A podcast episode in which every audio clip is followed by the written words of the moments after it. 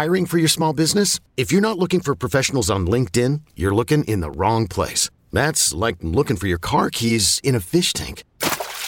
LinkedIn helps you hire professionals you can't find anywhere else, even those who aren't actively searching for a new job but might be open to the perfect role. In a given month, over 70% of LinkedIn users don't even visit other leading job sites. So start looking in the right place. With LinkedIn, you can hire professionals like a professional. Post your free job on linkedin.com slash recommend today.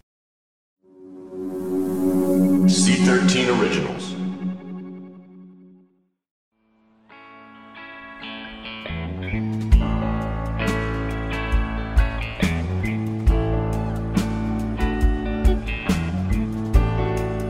Hey man, I'm gonna take it. You guys can keep playing. I just want to say something real quick here. Hey, just bring it way down here.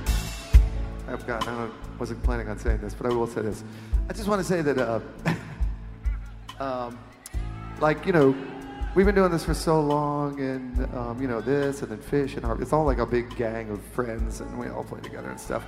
And um, there's a lot of people that you guys don't see or know about. Um, getting a little choked up here.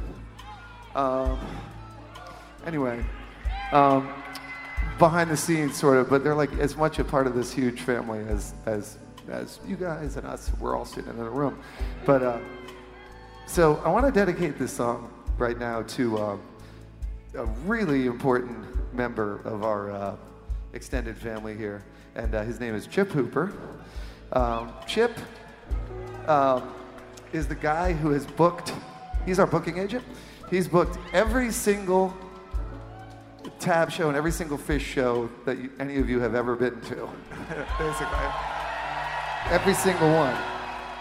So he's been our dear friend for many, many years. And the reason I want to dedicate this song to him is because he right now is going through a tough time. He's uh, in a very, um, uh, you know, the battle of his life. He's got uh, cancer and he's right in the hospital down the road. So, like I said, he's it's a tough situation he's in right now. He's really in a heavy struggle, but he's chipper. He's uh, got his spirits are up, and uh, if you guys could, uh, if I could like send him a tape of you guys screaming a thank you for all the good times, it would. I can't even begin to tell you how much it would mean to him and mean to me. So I'll just say, uh, Chip, if you hear this tape, we all love you and we thank you for all the good times, and this is for you. That was Phish's Trey Anastasio performing with the Trey Anastasio Band at the Fox Theater in Oakland on November 6th, 2015, sending out positive vibes to the band's ailing longtime booking agent, Chip Hooper.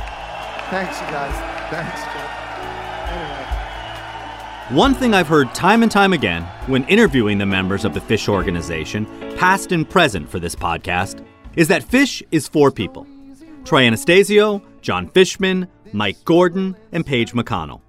Everything follows from the musicians, who lead by example and also take an active role in the decision making. Having said that, over the past 35 years, the band has been assisted by a cadre of true believers who have been inspired to push the bounds of their own imagination in order to advance Phish's creative vision. On this episode of Long May They Run, we're going to meet some of these individuals and examine their impact on the Phish touring phenomenon. I'm Dean Budnick, and this is Long May They Run. John Paluska was a junior at Amherst College in the spring of 1988 when he traveled up to Burlington one weekend to visit Mike Billington, a friend from back home in Maine who, along with some other pals, had formed a band called Ninja Custodian. On the night of March 12, 1988, they invited him to stop by Nectar's, a Main Street restaurant and bar, to check out a local group called Phish. Nectar's presented live music each night without a cover charge in a room that held 150 people, perhaps 200 tops. They were very close friends with the Phish guys. They were on the Nectar's circuit with them. They often came out and watched each other play, or they would jam at each other's houses. And I used to go up there a lot to ski and stay with my friends in Ninja Custodian at their house. They had a kind of a, a house where they all lived.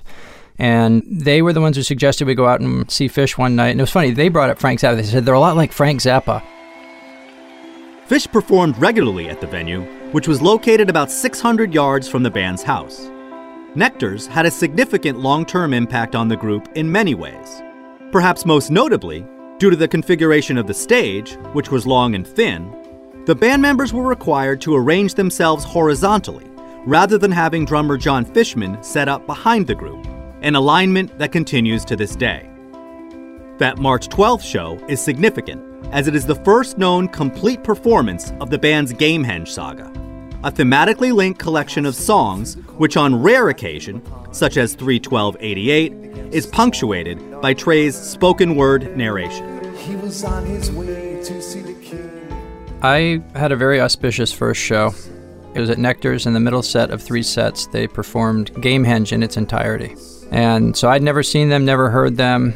And walking into a nightclub with no cover and seeing a band play three sets of incredible music with that as the middle set, that left me reeling. In a story that parallels that of many others who would go on to work with the band over the years, John soon fostered a connection with Phish in an attempt to bring the band to him. We went to that show, and then right on the spot, I introduced myself to Mike, who was essentially managing them at the time, or sort of acting as the person most actively kind of developing their promo kit and all that business and reaching out for gigs. And I told him that the co op that I lived at, at Amherst College, which is called the Zoo, had this tradition of doing full moon parties going way back to the 60s, usually with a lot of hallucinogens involved. And we had a full moon coming up, and I had figured out how to tap into funds from the college to get bands to come play at these full moon parties. So I said, We've got money and a cool spot for you guys to come play if you're available. And they were available, so they came down and they played a full moon party. And that was just an incredible night, basically playing in a large living room in our what was an old frat house that had been converted into a co op. And then that just sort of spilled into lots of trips to Vermont to go see them and more gigs in Amherst. I got them back in the fall again for another gig there. And then from there, it was getting a few copies of their promo kit and just cruising around the local colleges. There's a few colleges near Amherst, you know, Hampshire College. We got them a great gig there at this place, the Red Barn, and trying to get them gigs in Northampton or at the University of Massachusetts.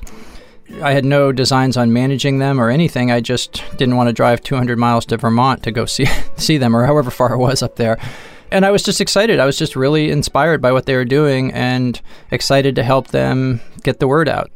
I'm not sure I'd call it naive, but I had no designs on any big picture thing and then some point in the fall, Paige called me and asked if I wanted to manage them. And of course, I had no idea even what that really entailed. But I said, sure. And at the time, it really felt to me like that just meant getting gigs for them because that's really about all that there was to do. They spent all the money they had saved up to record a few songs. That original demo tape had Golgi Apparatus, Fee, David Bowie, and Fluffhead on it. Those are the four songs they recorded. And that was what I had to present to clubs, which was pretty interesting because a lot of them couldn't make any sense of it and just thought it was very weird. Meanwhile, Ben Hunter, a Boston University student who had grown up across the street from Paluska, also traveled to Burlington at the behest of Mike Billington. So one weekend I went up skiing and I saw them at Nectar's. And the memorable aspects of that gig were they played Fire by Jimi Hendrix, of course, at breakneck pace, which I couldn't believe how good that was. And they played The Lizards. And the instrumental outro of the Lizards is that kind of anthemic da da da da da da da.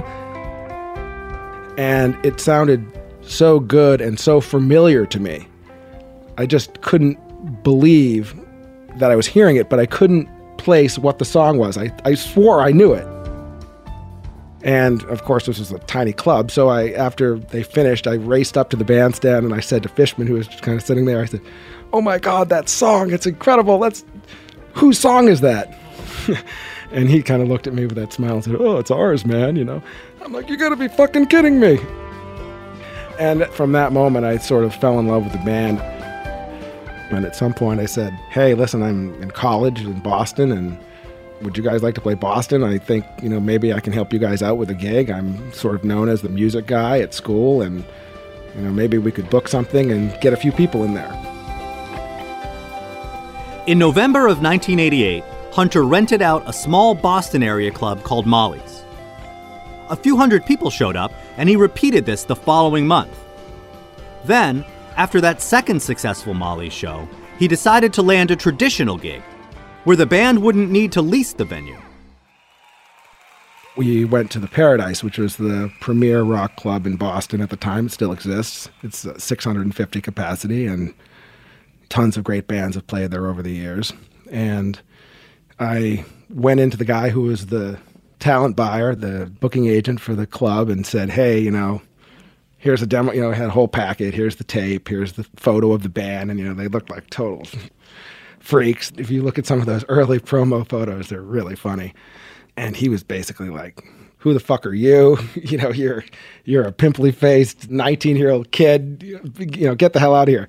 And i was like but you know we just played two great shows at molly's and hundreds of people came and you know you wouldn't believe it.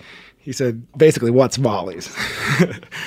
And i said well it's this club up on com ave you know it's just in student slums. And he said you know i don't think so and so I was basically walking out of his office with my tail between my legs and feeling like a fool. And I said to myself, well, you know, I might as well try to give it a last ditch effort. So I said, what would it cost to rent the club and have a gig? And he looked at me, kind of looked at me up and down. He's like, $1,500 on a Sunday night. And I said, whoa, you know, that, that's a lot of money. Know, I'll get back to you. Never really thinking that I was probably going to go through with it. But uh, nonetheless, I brought the notion to the band and I said, "What do you think, guys? Do you think we can 650 capacity? If it's 1500 to rent the place, you know, maybe we can charge 5 bucks a ticket and, you know, maybe we can break even. Uh, maybe we can make a little bit of money. What do you think?"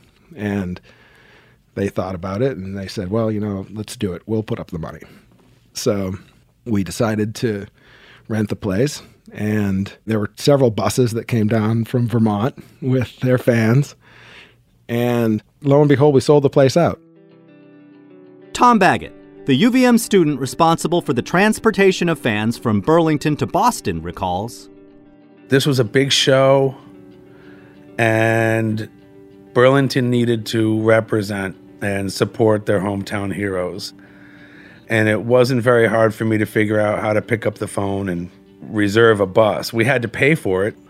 I had a bunch of tickets that I could sell, and I sold those tickets, and I managed to get enough sold quickly to put the deposit down on the bus.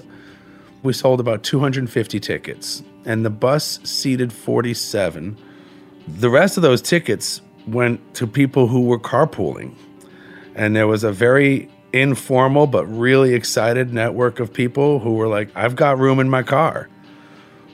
Boy, that was fun. I remember standing at the bar at the Paradise, and there was a guy standing next to me talking to another guy, both older gentlemen. And one said, What the hell's going on here? These guys sold out my club and we wouldn't book them. And the other guy's like, I have no idea, man. They brought a bus and they brought all their fans from Burlington. This is crazy in hindsight, that was someone probably at Don Law Productions or something like that. But man, what a trip. And that was like, I think the overwhelming sense amongst the people from Burlington when we got there and saw the room was selling out or sold out was that we had won. we had done something special for our boys and we had won. It was quite something. We sold it out. And after that one, we did start doing the gigs at the Somerville Theater, which were really special. Those we rented the theater directly and promoted them ourselves. The Colonial Theater in Keene, New Hampshire. That was another place. The Portsmouth Music Hall, we did one there. We basically sought out a lot of these kind of under a thousand seat, really nice little theaters around New England and just started renting them out ourselves because we realized it could be more profitable and we didn't need a promoter to, to do the show. John Paluska graduated in the spring of 1989. He then moved to the Boston area, where Ben Hunter was still in school. The pair shared an apartment and managerial duties.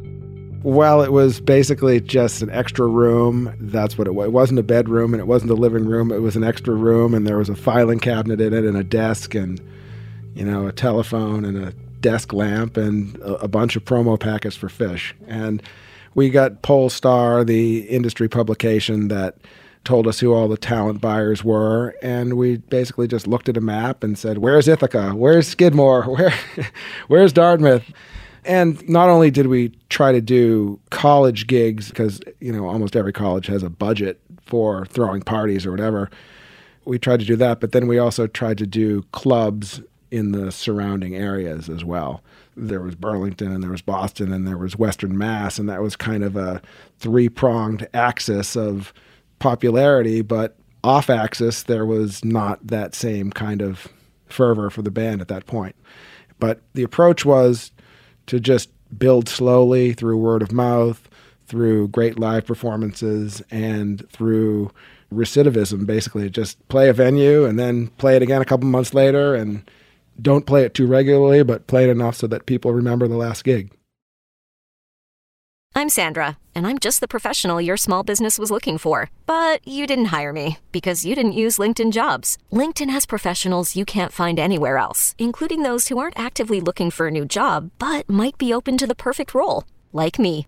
In a given month, over 70% of LinkedIn users don't visit other leading job sites. So if you're not looking on LinkedIn, you'll miss out on great candidates like Sandra. Start hiring professionals like a professional. Post your free job on linkedin.com slash recommend today. Hi, this is Amy Poehler here to tell you about a new improvised show from Paper Kite Podcasts, the team that brought you Say More with Dr. Sheila. Check out our new parody podcast, Women Talking About Murder.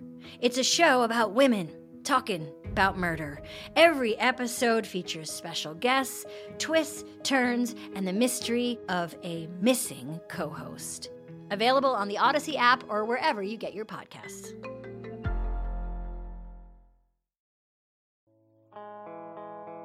In an effort to build grassroots support for the band, the Phish newsletter debuted in early 1989. It was available at the group's shows and also sent to anyone who signed on to the mailing list. The March newsletter contained this note Wanted, creative light person to run new light show for Phish on a salaried permanent basis. This very valuable partner will travel with the band as a fifth member. We are looking for someone from the New England area, no need to live in Burlington. As it turned out, Phish soon found their creative light person, but not quite via the newsletter. Chris Kuroda was a UVM computer science major. They were sort of the local college band playing in Nectar's and the bars around town, and I was just, you know, a kid who was uh, going to school there and was a fan of the band and would spend a lot of my times going to see them in the little bars, and I was taking guitar lessons from Trey Anastasio on the side because I wanted to learn how to play guitar and I decided to ask the best guitar player in town, which was him. And uh, one day during a guitar lesson, he asked me if I knew anybody who wanted to make 20 bucks at the end of the show helping carry the gear from the stage to the van. They had this red, like Econoline van. And I said I would do it. And I did that for about two weeks, and then they sort of bought a couple of lights and a little light board that was the size of a hardcover book. And for lack of anybody else available to run it, I just kind of got thrust into the role. And I remember telling him, I don't know how to do this. I don't even know how to set it up. And he went, well, we'll figure it out together. And so they did, with Kuroda drawing on his instincts based on his years as a lifelong music enthusiast in general and a Phish fan in particular. It's understanding the band, understanding how the music works, understanding how the jams work, and then it's kind of making a lot of educated guesses as you roll through the night. You know, when it comes to lighting, even today, in order for the lighting cue to be spot on with audio and what's happening in the music at any given moment, you have to push the button before the note happens and just hope that you're right. so there was a lot of that going on, you know, and I was right most of the time. So, and when those big sort of tension and release moments come, and the tension comes, it's you just need to know when the release is. And it's interesting with Phish because there are many times when you think it's time for the release, but it's not. you got to stay in the tension. so it's not just as simple as EDM, which is build, build, build, build, boom on one. So you push that button on the same time the note happens, the lighting cue will be late. And that was something, as the perfectionist that I am, that wouldn't fly. It's got to be spot on time. Antelope is a perfect example. Antelope's going crazier and crazier and crazier and crazier, and then on the right downbeat, it goes boom, and it's done. Well, you got to go from your crazy white strobing insanity to a blue stage and you've got to push the button early and hope that that's the right place because if they keep going, that's going to look really silly.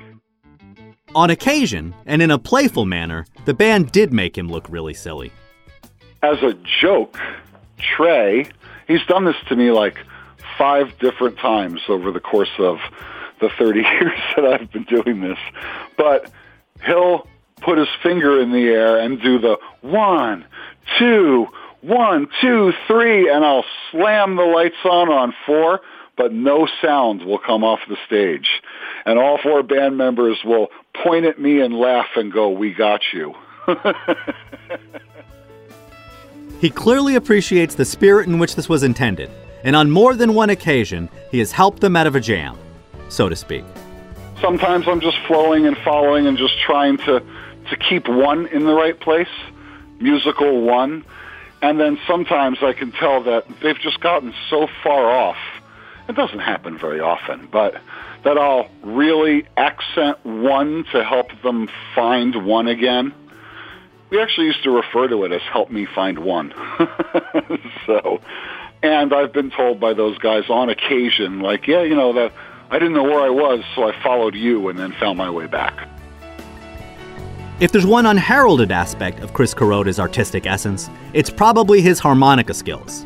Listen to him on stage with the band in December of 1989. Chris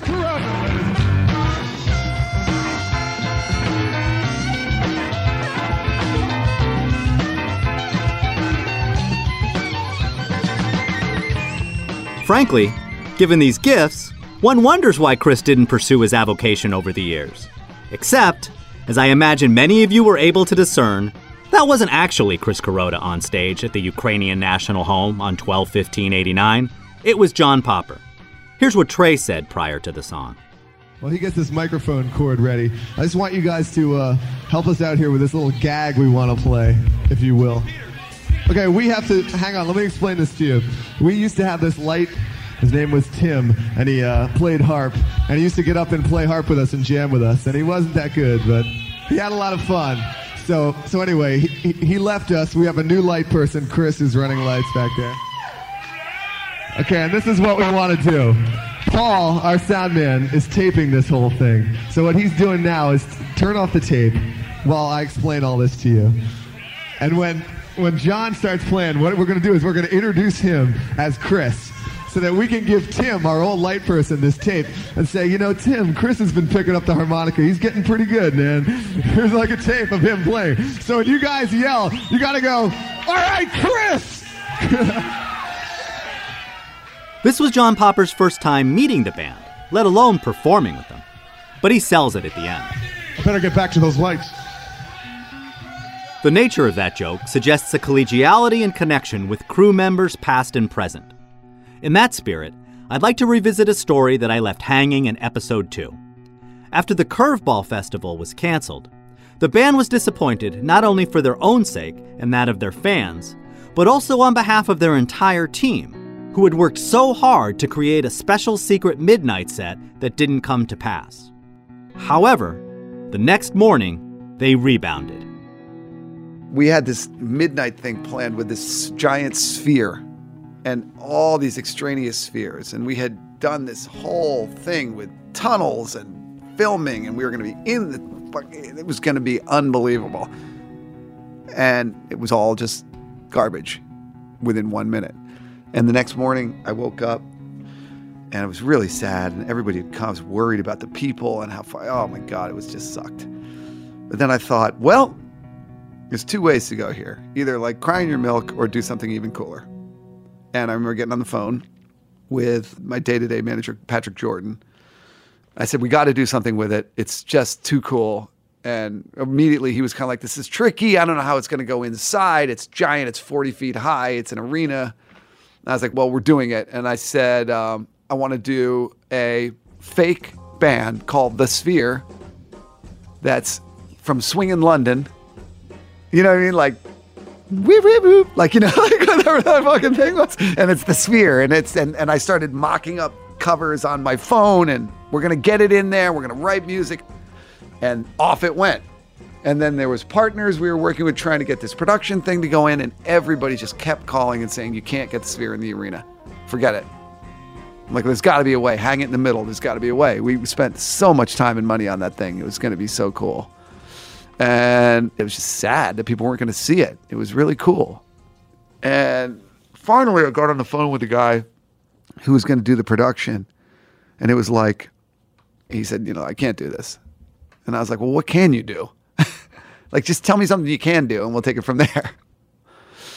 He's like, I can make the stage white. I was like, what do you mean? He's like, you can walk off for a set break and everything will be black. And 15 minutes later, walk back on and the whole stage will be white. And I'm like, how are you going to do this? He's like, that's what I can do. There'll be a kabuki. I'm like, what the hell's a kabuki? He's like, the stage will be white. And I was like, okay. It's no longer swinging London. It's now Finland. and it's the 80s because the 80s is white. In one minute, it was like, okay, it's Finland. It's the 80s. It's white. And then I had some grooves, and then up to the barn with the band, introduce this idea to the band, and then we start writing the music. You know what I mean?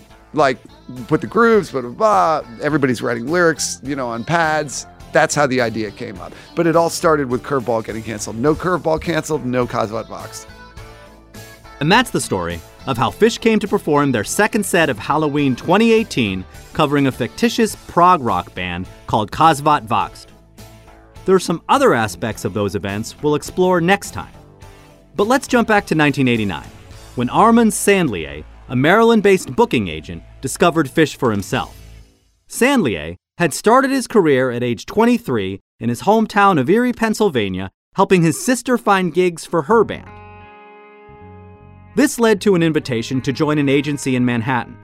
However, after two years, he realized he wasn't happy in this work environment, so he re established himself as an independent agent and soon connected with artists in the nascent improvisational rock scene. In the late 80s, there was a band here in the DC area called New Potato Caboose. They got pegged as a dead band at the beginning, but they had original songs and they got a record deal with, I think, Rykodisc back when nobody had a record deal with Rykodisc. And so I became their agent because they were from here. And then they went to Atlanta and they opened for Widespread. And then Widespread talked to me and they wanted me to be their agent. So then I went on to be Widespread's agent. And then they introduced me to Colonel Bruce Hampton. And Bruce and I became friends for the rest of his life. And then Bruce told me, you need to go see these Phish guys. And uh, then I checked out that they were playing at the Roxy here in D.C., a little club I'd never been to. It was an upstairs club that held about 200 people. It was a Wednesday night. They'd never played in D.C., and there was 200 people in this little upstairs club. And I was like, wow, okay. that just tells you immediately what's going on. So, uh, you know, I start talking to Paluska, and uh, he let me book all the tours down here and through the South. He kept the West Coast and the Northeast. So it was he and I. I booked about half the dates, and he booked about half the dates for, I guess, for two years that went on. Armand credits Phish for being prescient with their touring strategy. They changed my perspective to the business. Is like they had their mailing list, the Phish update, and it was incredible. So it's like there's ways to sell tickets without getting a record deal. They were the first band that opened my eyes to the fact that you could draw a crowd without having a record deal or being on the radio. And you know, once the internet hit, everything changed. But that was that wasn't for another like 12 years. Of course, the band did eventually land a record deal. First, with the indie label Absolute A Go Go, whose parent company went bankrupt shortly after the release of Lawn Boy. Then Phish signed with the major label Elektra, and in the process, contrary to standard practice and conventional wisdom, demanded that its fans could continue taping and trading live performances. The group was also thinking of its fans when John decided to enlist a full time national booking agent to apply a bit more knowledge and leverage to that process. So he approached Monterey Peninsula Artists, a small but respected firm in Carmel, California, where Chip Hooper, a junior agent, was assigned to the band. Armand understood this decision and notes that Phish offered to take care of him. They said to Monterey, Well, we're open to coming there, but we want you to hire Armand. So that's the kind of guys they are. And although I appreciated it, I had already been here so many years and I had friends and, and I became very good friends with Chip Hooper, wonderful guy. But I remember him telling me, oh yeah, well I've been on the road for, you know, seven of the last eight weekends because you got to go see the bands and when you're in Carmel, they're not anywhere close to there. So, you know, you got to get on a plane every weekend and I just didn't see my life like that. Selling a little or a lot? Shopify helps you do your thing, however you cha-ching. Shopify is the global commerce platform that helps you sell at every stage of your business. From the launch your online shop stage, to the first real life store stage, all the way to the did we just hit a million orders stage. Shopify is here to help you grow. Whether you're selling scented soap or offering outdoor outfits, Shopify helps you sell everywhere. From their all in one e commerce platform to their in person POS system, wherever and whatever you're selling, Shopify's got you covered. Shopify helps you turn browsers into buyers with the internet's best converting checkout, 15% better on average compared to other leading commerce platforms. And sell more with less effort thanks to Shopify Magic, your AI powered all star. Shopify powers 10% of all e commerce in the US. And Shopify is the global force behind Allbirds, Rothy's, and Brooklinen, and millions of other entrepreneurs of every size across 175 countries. Plus, Shopify's award winning 24 7 help is there to support your success every step of the way. Because businesses that grow, grow with Shopify. Sign up for a $1 per month trial period at shopify.com slash odyssey podcast, all lowercase. Go to shopify.com slash odyssey podcast now to grow your business, no matter what stage you're in. Shopify.com slash odyssey podcast. At Alma, we know the connection between you and your therapist matters. But if you're already feeling stressed and burnt out, the idea of trying to find a therapist you really connect with can be overwhelming. That's why Alma's focused on helping you find the right therapist for you. When you browse their online directory, you can filter your search based on the qualities that are most important to you. Then you can book a free 15 minute consultation call with any therapist you're interested in seeing, so you can get a feel for whether they're the right fit before you commit to a full length session. Alma also makes it easy for mental health care providers to navigate insurance. That's why 95% of therapists in their directory accept insurance for sessions. So you can find care that's affordable without stressing about the paperwork. You want to talk to someone, but not just anyone. Alma is there to help you find the right fit. Visit helloalma.com slash therapy60 to schedule a free consultation today. That's helloalma.com slash therapy60. Another day is here, and you're ready for it. What to wear? Check. Breakfast, lunch, and dinner? Check. Planning for what's next and how to save for it? That's where Bank of America can help. For your financial to-dos, Bank of America has experts ready to help get you closer to your goals.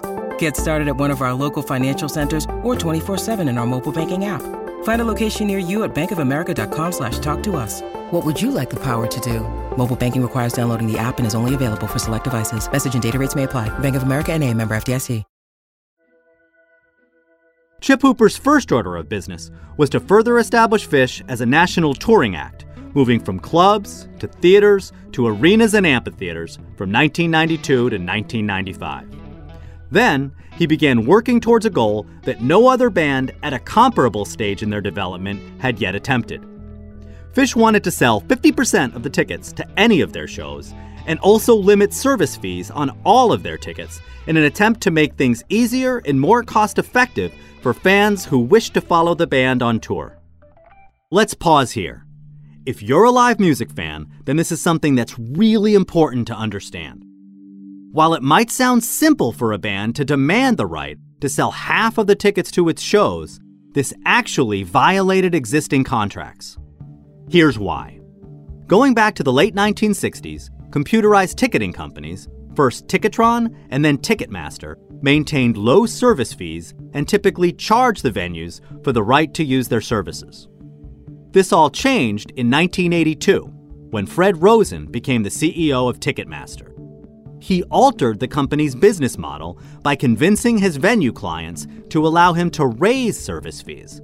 And these proceeds then became a profit center that was shared by Ticketmaster, the venue, and often the promoter as well.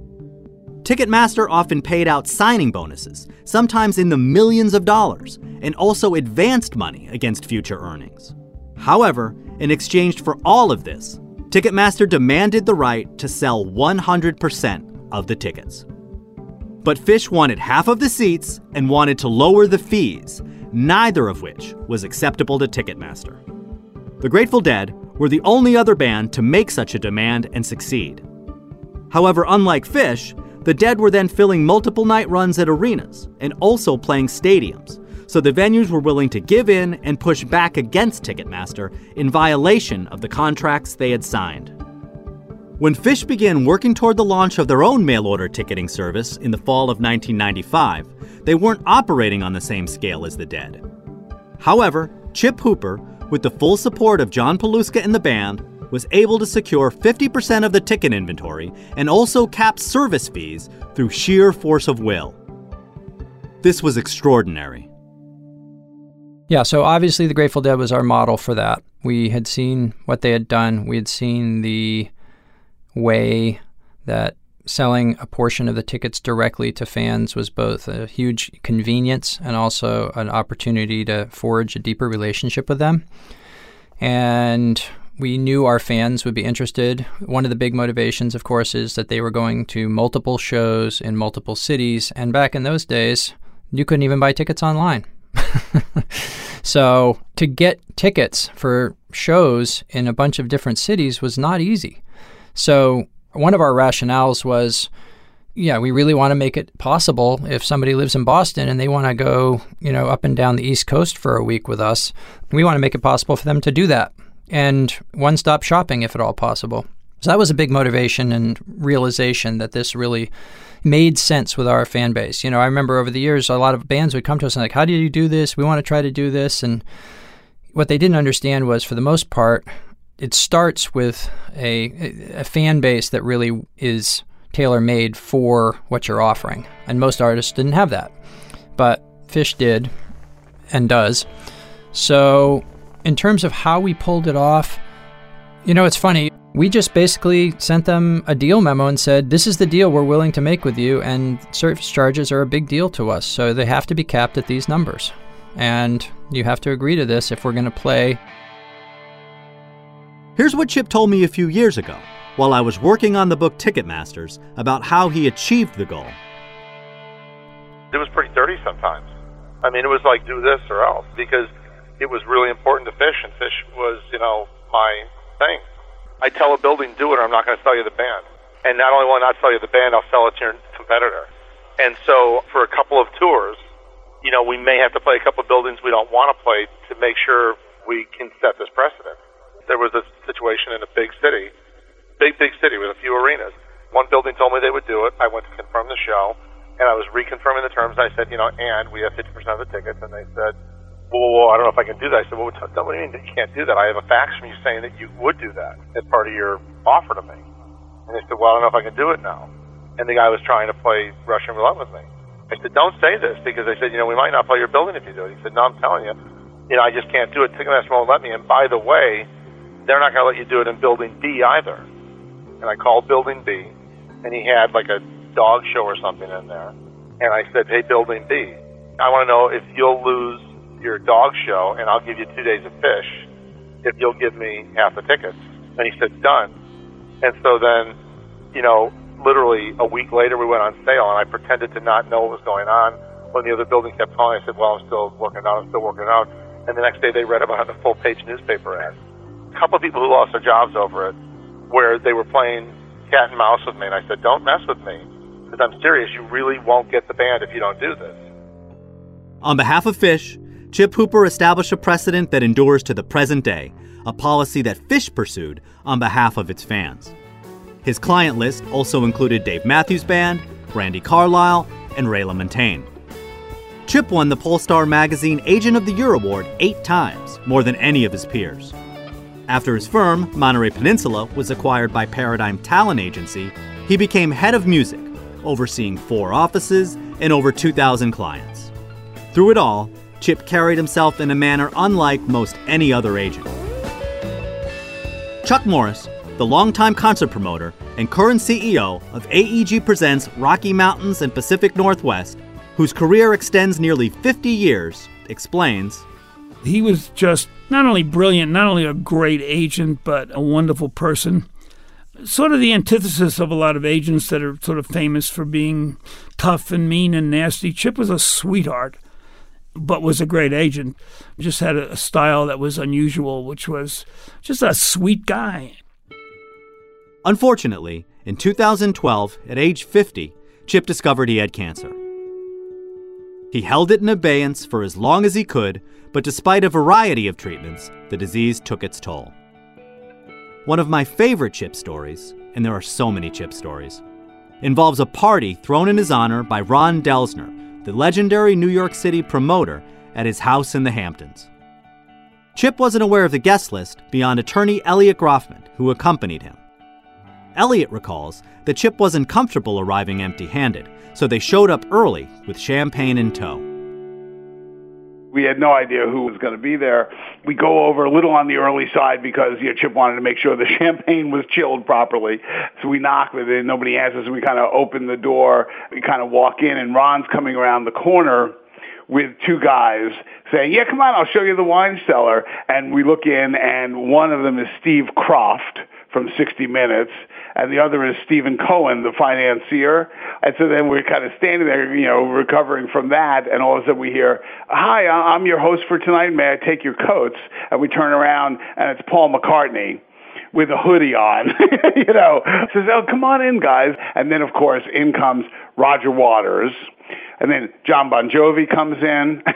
you know, I'm in town. It's like, okay. And we wander into the living room. And Delsner is one of the great, you know, art collectors. I mean, he has Diebenkorns and Basquiat's and Warhols and Frankenthalers and Pollocks. I mean, you know, an amazing collection. And of course, this big Willem de Kooning picture which he has in his living room. And we come around the corner, and there's Paul standing in front of the picture. So we, of course, go wandering up. And uh, he goes, you know, I knew de Kooning. And he goes, yeah, so in fact, I think we went to visit Willem's house when he was working on this series. And, and Chip goes, well, did you talk to him about this painting? Like, what did he say? He goes, yeah, well, I asked him what it reminded him of, you know, and he, he says de Kooning crossed his arms and looked serious and looked at the painting and said, it reminds me of my couch. and uh, he kind of pauses, and we're looking at the picture, and, and he has a joint in his hand. He takes a hit off the joint, and then he passes it to Chip, and Chip goes, oh, no, I can't. You know, it's been a long night. And Paul looks at him with a smile on his face and goes, take the joint. I'm a Beatle. Chip was an accomplished landscape photographer whose work hangs in galleries across the globe. He had an artist's eye. Promoter Don Strasberg, co president of AEG Rocky Mountains and Pacific Northwest, is a longtime Phish fan who also rode a bus back in 1989 from Burlington to the Paradise to catch a show. He first heard the story of Ron Delsner's dinner from Chip himself during one of Phish's performances at Dick's Sporting Good Park in Colorado. My favorite part of the story, though, because Chip was a photographer and he understood composition. And in a weird way, these great artists all, not in a weird way, in the exact same way, artists understand composition. And Ron's a very big art collector as well. And as they were walking out, there's some beautiful picture by some very famous person on the wall. This is just Chip telling the story. And he looks at the picture of McCartney, and McCartney points to the picture and says, What do you think the best part about this picture? And Chip looks at it and says, Where there isn't paint. And McCartney says, Exactly. And um, Chip got it. He understood that the dark spaces make the light that much better, too. And that was Chip Hooper. It's like you define what's important to you. You define your passions. You create connections with people that are just so real and so true and so deep, and then you just go all the way. On March 5th, 2016, Chip Hooper passed away from cancer. Patrick Jordan, who, as Trey mentioned earlier, is part of the current Phish management team, maintained a close relationship with Chip. He put people first and he put life first. And and that enabled him to be, you know, the best at, at being who he is because you know, when it, when he when it came time to drill down on a deal or, or something, you know, every first of all, everybody loved him, so he he'd always get his way. He taught me so much and influenced everything I've become as a manager and as a human being, as dad, and all these things. It's not uncommon for me to sit back and go, "Well, what would Chip think about this?" Yeah, he's just one of the most important people I've ever met. I just I miss him so much because I have so much to tell him. Here's Page McConnell. I have so many memories of Chip Hooper, and if you knew Chip, you knew that he was uh, incredibly passionate about music and about booking and about Phish. He loved Phish and he became close with us in a way that probably a lot of booking agents don't become close with the artists. And he was very good at his job and incredibly diligent and persistent and just always had our back and was always working so hard for us. I know plenty of folks in our organization and people that I've met around that have shared stories with me about how much Chip has meant to them and, and how much Chip helped them grow in the industry and what a great presence and positive person he was and, and he always was and I miss him and we owe him a lot. He was just a great person for us to work with for so so many years. Fish is for people. Except Phish has always been so much more. So I'll just say, uh, Chip, if you hear this tape, we all love you and we thank you for all the good times, and this is for you.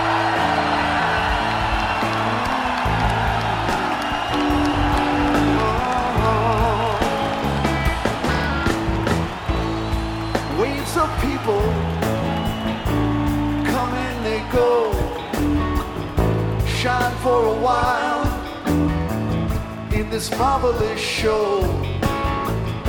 It's a limited time that we exist. We slowly make our way into the mist. My thoughts are racing. I see faces of the friends that I recall.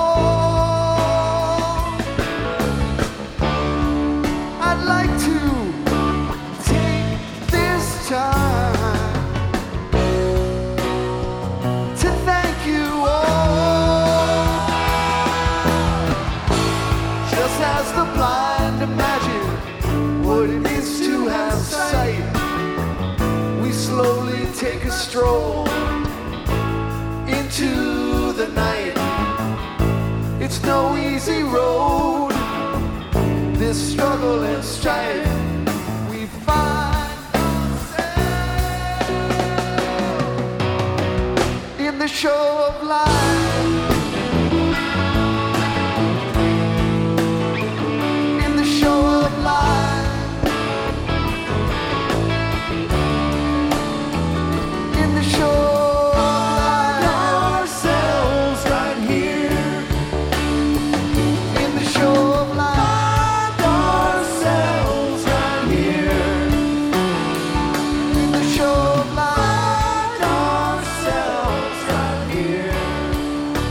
Join us next time on Long May They Run to learn the profound impact of two simple words yes and.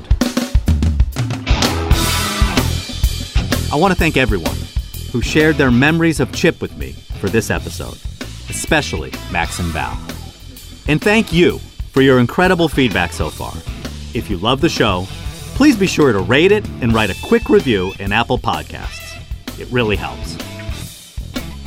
Long May They Run is a creation and production of C13 Originals Executive produced by Chris Corcoran, Zach Levitt, Lloyd Lockridge, and me. Season 1 is written by me and directed by Lloyd Lockridge. Produced by Perry Crowell. Mixed and mastered by Chris Basil. Production coordination by Terrence Malangone. And production support by Sean Cherry. Creative artwork by Kurt Courtney. Press by Hilary Schuff. And marketing by Josephina Francis. The theme song is Right Off, written by Miles Davis, and performed by Kyle Hollingsworth, Jake Cinninger, Dave Watts, and Garrett Sayers. And mixed by Andrew Dros Liposchuk. A special thank you to Rich Schaefer and to the band, band management, and all who participated in this season.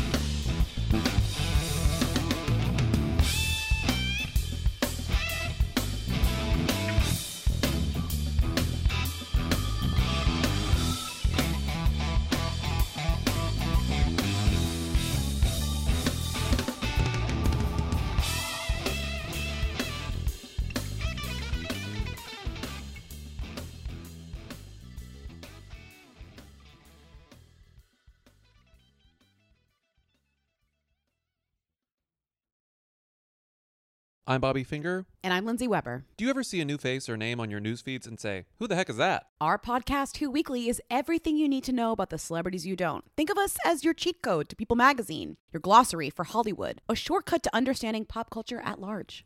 For the past eight years, Who Weekly has been telling listeners everything they need to know about the celebrities they don't. The New Yorker says we spelunk deep into the demimonde with convivial delight. That's a direct quote. Mostly, we're going to explain to you Irish star Barry Keoghan's sudden rise to fame and relationship with a not so under the radar pop princess named Sabrina, The fake wedding Real Housewives star Cynthia Bailey had to promote a limo rental company. And why all the Gen Zers you know are talking about a guy named Benson Boone. Each episode goes deep into the biggest celebrity stories of the moment. And if you're still confused, we even have a weekly call in episode where we answer the most burning celebrity queries. Who Weekly airs twice weekly with brand new episodes on Tuesdays and Fridays. Listen and follow Who Weekly, an Odyssey podcast, available now for free on the Odyssey app and wherever you get your podcasts.